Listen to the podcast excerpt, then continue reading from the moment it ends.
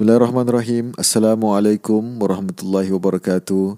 Para pendengar sekalian, selamat datang ke podcast kami.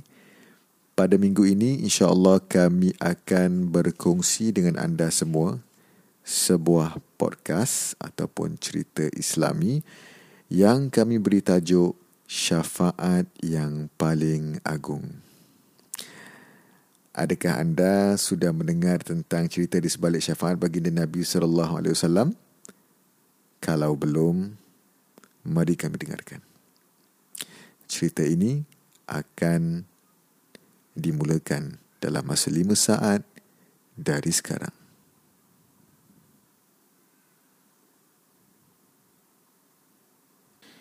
Diriwayatkan daripada Abu Hurairah radhiyallahu anhu Beliau berkata, Suatu hari, ada seorang membawa masakan daging kesukaan Rasulullah sallallahu alaihi wasallam.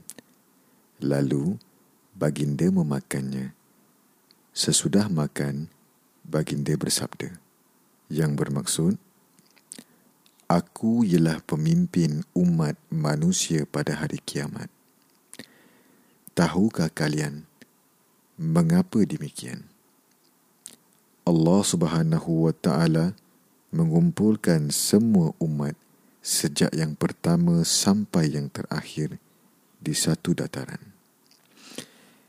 Di sana akan diperdengarkan kepada mereka teriakan orang memanggil-manggil yang menyebabkan segala pemandangan tertumpu kepada mereka. Matahari dekat sekali dengan mereka sehingga mereka keluh kesah kerana tidak sanggup menanggung derita. Mereka berkata sesama mereka, Tidakkah kamu fikirkan keadaanmu sekarang ini? Tidakkah kamu fikirkan derita yang kamu alami?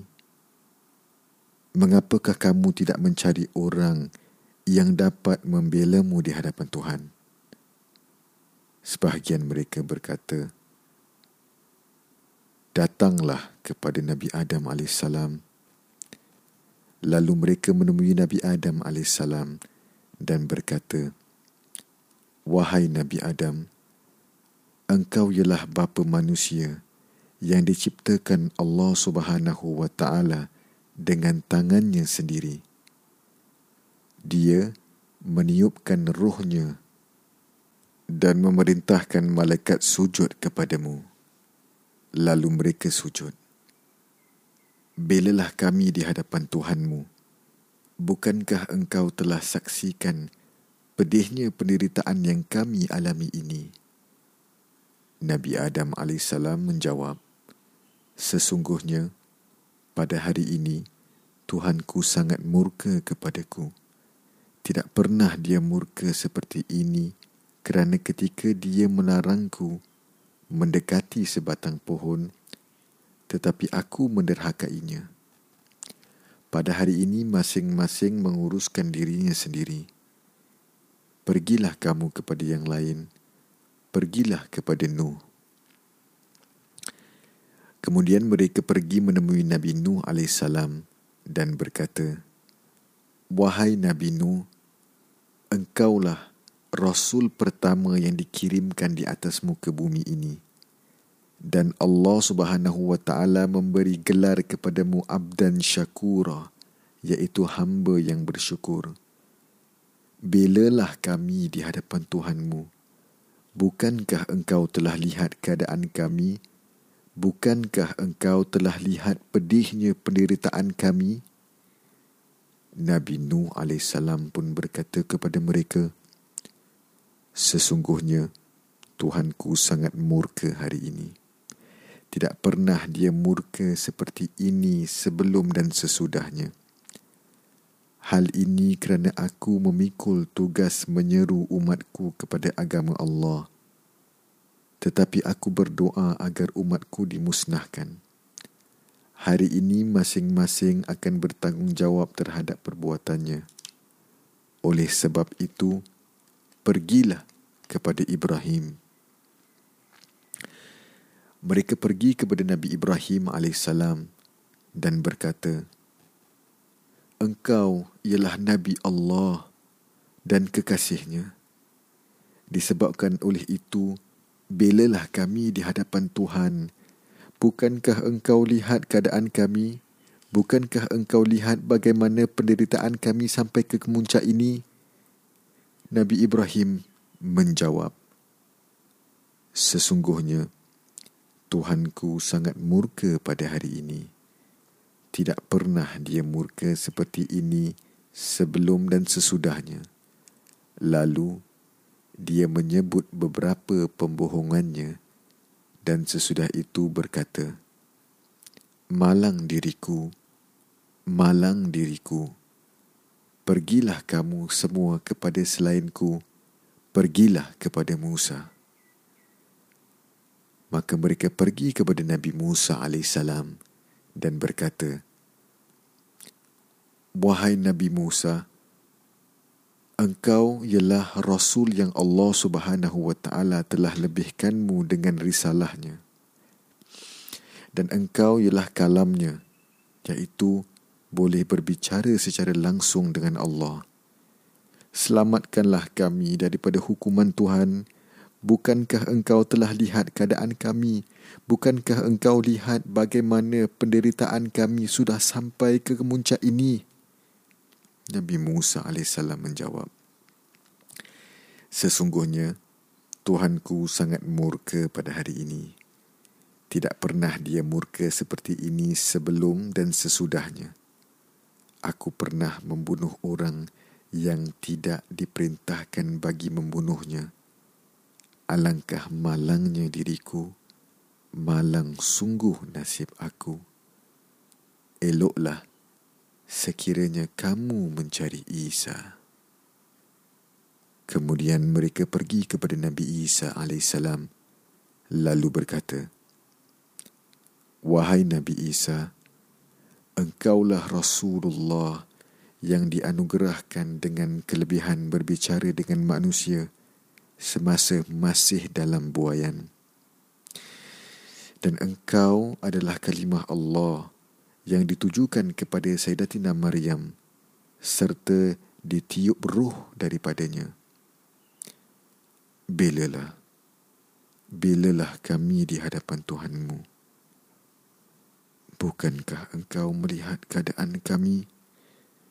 Bukankah engkau mengetahui penderitaan kami yang sangat menyiksa ini? Nabi Isa menjawab, Sesungguhnya Tuhanku sangat murka pada hari ini. Tidak pernah dia murka seperti ini sebelum dan sesudahnya. Walaupun Nabi Isa AS tidak menyebut dosanya, dia terus berkata, malang benar diriku. Oleh sebab itu, pergilah kepada Nabi yang lain. Pergilah kepada Muhammad. Lantas mereka pergi mendapatkan Nabi Muhammad sallallahu alaihi wa alihi wasallam dan berkata, "Wahai Nabi Muhammad sallallahu alaihi wasallam, engkau ialah Rasulullah dan penutup segala nabi. Semoga Allah Subhanahu wa taala telah mengampuni dosamu yang lama dan yang baru. Oleh sebab itu, belalah kami di hadapan Tuhanmu. Bukankah engkau mengetahui hal kami pada waktu ini? Bukankah engkau melihat penderitaan kami ini? Mendengar permintaan ini, maka aku meninggalkan mereka dan pergi sehingga aku berada di bawah arash. Di sana aku sujud kepada Tuhanku. Lalu Allah Subhanahu wa taala membuka hijab bagiku serta mengilhamkan kepadaku kalimah pujian dan sanjungan yang indah terhadapnya yang belum pernah diajarkan kepada orang lain sebelumku. Kemudian Allah Subhanahu wa taala berfirman, "Ya Muhammad, irfa' ra'saka sal tu'tah ishfa' tushaffa' maksudnya wahai Muhammad angkatlah kepalamu. Mintalah nescaya permintaanmu akan dikabulkan. Berikanlah syafaat nescaya syafaatmu akan diterima. Maka aku angkat kepalaku dan berkata wahai Tuhanku umatku umatku lalu Allah berfirman kepadaku wahai Muhammad masukkanlah umatmu ke syurga tanpa dihisap melalui pintu-pintu sebelah kanan. Sedangkan yang lain secara bersama-sama dari pintu-pintu yang lain. Demi Allah yang jiwa Muhammad di tangannya sesungguhnya jarak antara dua daun pintu dari pintu-pintu syurga itu adalah kira-kira sejauh Makkah dengan Hajar iaitu bandar hebat yang menjadi teras di Bahrain atau antara Makkah dengan Bushrah iaitu bandar yang begitu dikenali dan terletak tiga marhalah dari Damsyik. Tuan-tuan dan puan-puan sekalian, berakhirlah cerita kami pada kali ini. Kisah ini dipetik daripada hadis Nabi sallallahu alaihi wasallam yang mengisahkan tentang syafaat agung Nabi Muhammad sallallahu alaihi wasallam. Mari kami dengarkan pula hikmah dan pengajarannya. Yang pertama, hari kiamat merupakan janji yang benar daripada Allah Subhanahu wa taala dan rasulnya. Ini bermakna sama ada manusia mempercayainya atau menolaknya, mereka akan tetap dibangkitkan oleh Allah Subhanahu wa taala. Oleh sebab itu, sewajarnya kita bersiap sedia untuk menghadapi hari itu. Nombor dua, segala amalan di dunia ini akan dihitung dan diberikan ganjaran bagi amalan yang baik dan hukuman bagi amalan yang jahat. Yang ketiga, umat Nabi Muhammad sallallahu alaihi wasallam diberikan kelebihan untuk mendapatkan syafaat Nabi Muhammad sallallahu alaihi wasallam. Maka perbanyakkanlah selawat ke atas junjungan besar kita Nabi Muhammad sallallahu alaihi wasallam terutama pada hari Jumaat. Yang keempat, tiada gunanya penyesalan pada hari kiamat kelak.